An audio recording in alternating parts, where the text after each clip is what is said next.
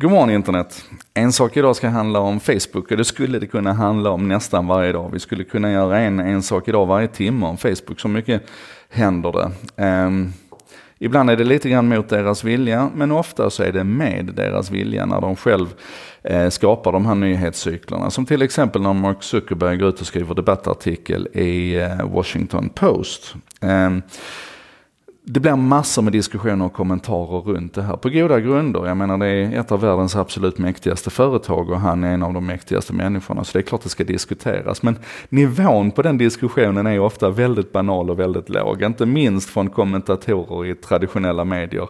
Eh, men jag ska inte recensera dem. Jag ska inte recensera diskussionen överhuvudtaget. Jag ska för en gångs skull inte ge enbart en egen uppfattning.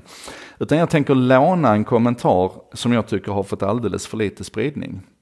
Den är skriven av eh, Mårten Schultz som är rock'n'roll-jurist och en gammal god vän. Han är professor i civilrätt. Jag tror att han är den yngsta professorn någonsin vid Stockholms universitet. Ehm, en smartskalle på riktigt som fattar internet. Ehm, och det har lett till bland annat att han har eh, startat det som heter eh, Institutet för juridik och internet. Och som ordförande för det institutet så skrev han en kommentar igår, den första april. Men det är inget skämt. Så här ser den ut. Och jag läser den i sin helhet, för den, den behöver spridning. Kan regler laga internet och i så fall hur? Facebooks Mark Zuckerberg ger i Washington Post kritikerna rätt. Det räcker inte med teknikföretagens goda vilja och frivillighet. Det behövs nya regler för internet, ett nytt rättsligt maskineri för innehållet i sociala medier och på internet. Zuckerberg framhåller fyra områden där behoven är särskilt framträdande. Yttranden som skadar, hateful speech alltså, valpåverkan, integritetsskydd, det vi kallar för privacy, och informationsrörlighet, det vi kallar för data portability. På dessa områden behövs det ny lagstiftning och ett större mått av standardisering. Därtill behövs det kanske också, Zuckerberg antyder detta men ger inga klara besked, striktare modeller för rättsligt ansvar för att tvinga företagen att leva upp till sina egna etiska riktlinjer. Idag är det första april. Det är lätt att avfärda hur världens största sociala medieföretags inspel om ingrepp från lagstiftare som ett skämt. Först skapar den ett monster och sen ska skattebetalarna hjälpa dem att tämja det. Det säger han inom citationstecken. Men det här är inget att avfärda. Ansatsen är lovvärd. Men kan också läsas som en omvändelse under galgen. Det tror jag inte på däremot. Personlig kommentar kommer till det på slutet. Idag ropar många på hårdare rättsliga ingrepp mot bland annat Facebook. Det krävs ett straffrättsligt utgivaransvar för teknikföretagen och deras chefer. Vissa talar om att med, med tvång stycka upp företagen, primärt med Amazon i åtanke. Andra talar till och med om expropriation, att staten i USA ska ta över företagen i sin helhet. Teknikföretagen står idag för den viktigaste infrastrukturen för mänsklig interaktion. Och denna infrastruktur, menar dessa röster, borde ägas av alla tillsammans. Ja. Dessa reaktioner är förståeliga efter rapporter om näthat med dödlig utgång, demokratiskadliga angrepp, livesända terrorattentat och valmanipulationer. Men när reaktionerna börjar leda till åtgärder finns det faror. Det finns frön till en auktoritär utveckling i dessa krav på rättslig förändring. Det, är här ropen, det här är ropen som kan bli början till ett mindre fritt internet. Och det är som jag brukar säga, vill vi att Trump ska kontrollera internet eller vill vi att Erdogan ska kontrollera internet? Vill vi att SD ska kontrollera internet. Så, tillbaka till Mårtens text. Det är för tidigt att ge upp och lämna över nyckeln till internet till polisen. Institutet för juridik och internet har i mer än sex år verkat för, att, verkat för att starkare skydd för mänskliga fri och rättigheter online. Det står faktiskt så. I detta arbete har vi ofta arbetat fokuserat på juridiken kring näthat, skyddet för privatliv och trygghet. Hur kan det hot och allvarliga kränkningar motverkas med juridiska medel? Men ett starkt skydd för integriteten motiverar inte svepande inskränkningar av informationsfriheten och näringsfriheten. Här fordras försiktiga avvägningar.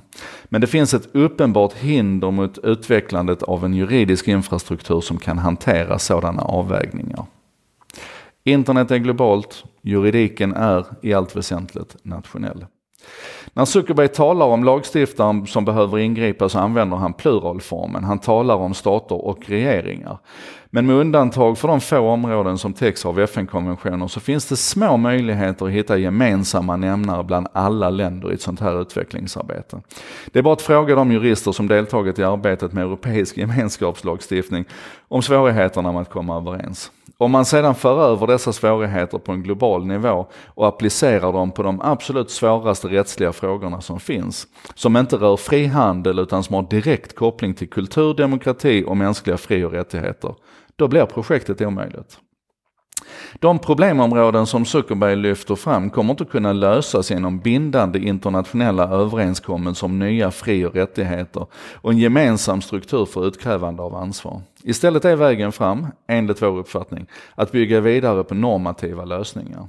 Lösningar som också har kopplingar till juridiken. Facebook och andra har redan tagit de första stegen. Och det var en av nyheterna här nu om hur man arbetar med det här globala rådet som man håller på att försöka plocka fram där du kan vara med och påverka hur de ska arbeta.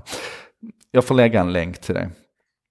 En väg framåt är att inrätta särskilda tvistelösningsorgan inom de olika plattformarna med självständiga och externa bedömare som kan lösa de normativa problem som dyker upp.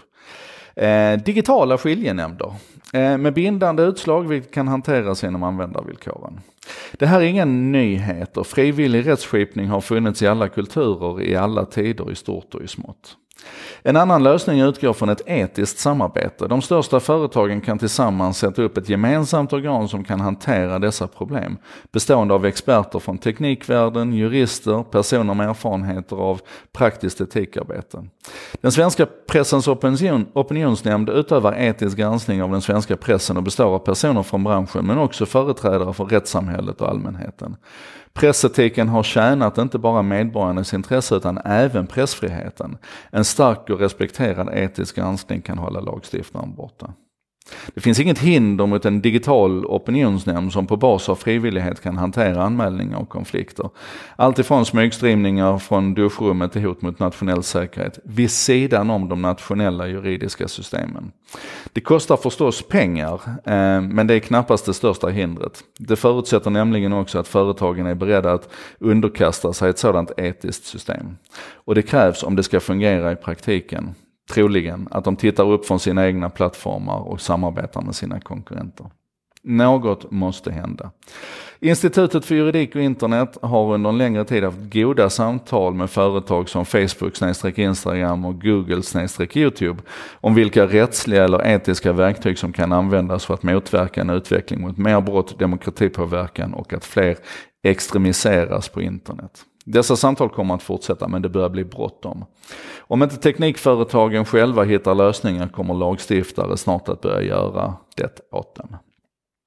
Martin Schultz, ordförande för Institutet för juridik och internet. Och jag tycker att här är jättemånga kloka poänger i det här, jag behöver inte återupprepa dem. Det enda jag vill säga och tillägga, det är att jag, det här med under galgen, alltså det här är en möjlighet för Facebook, det här är inte en utmaning. Ju mer Facebook kan driva på i den här riktningen, och det är klart att de gör det av, av goda skäl naturligtvis, att de vill att, att, att det här ska vara en bra plattform för användarna. Eh, men det finns naturligtvis ett egenintresse också. Och det är ju inte nödvändigtvis att, att slippa undan ansvaret, utan det är ju, ju, ju mer sådana här krav vi lägger på teknikföretagen, det spelar ingen roll om vi kallar det för GDPR eller om vi kallar det för, för artikel 11 och 13 eller vad vi nu gör. Ju mer sådana här begränsningar och krav vi ställer på teknikföretagen, ju svårare blir inträdet för någon annan på marknaden. Och då kan man säga att det finns element här som, som motverkar det, där man pratar om till exempel data portability, att det ska vara lättare att flytta från en plattform till en annan. Men det spelar liksom ingen roll om tröskeln för att driva en sån plattform ligger så jäkla högt så att de enda som har råd och resurser att göra det, det är Facebook och Google. Och jag vill bara att vi börjar fundera på det, att ju mer vi ropar på reglering här och ju mer vi försöker komma åt Facebook och Google, desto större är risken att vi stänger dörren för någon annan att någonsin kliva in på den här marknaden. Det här var en sak idag med mig, Joakim Jardenberg. Imorgon kommer det en ny, kortare och kanske lite mer eh, teknikoptimistisk.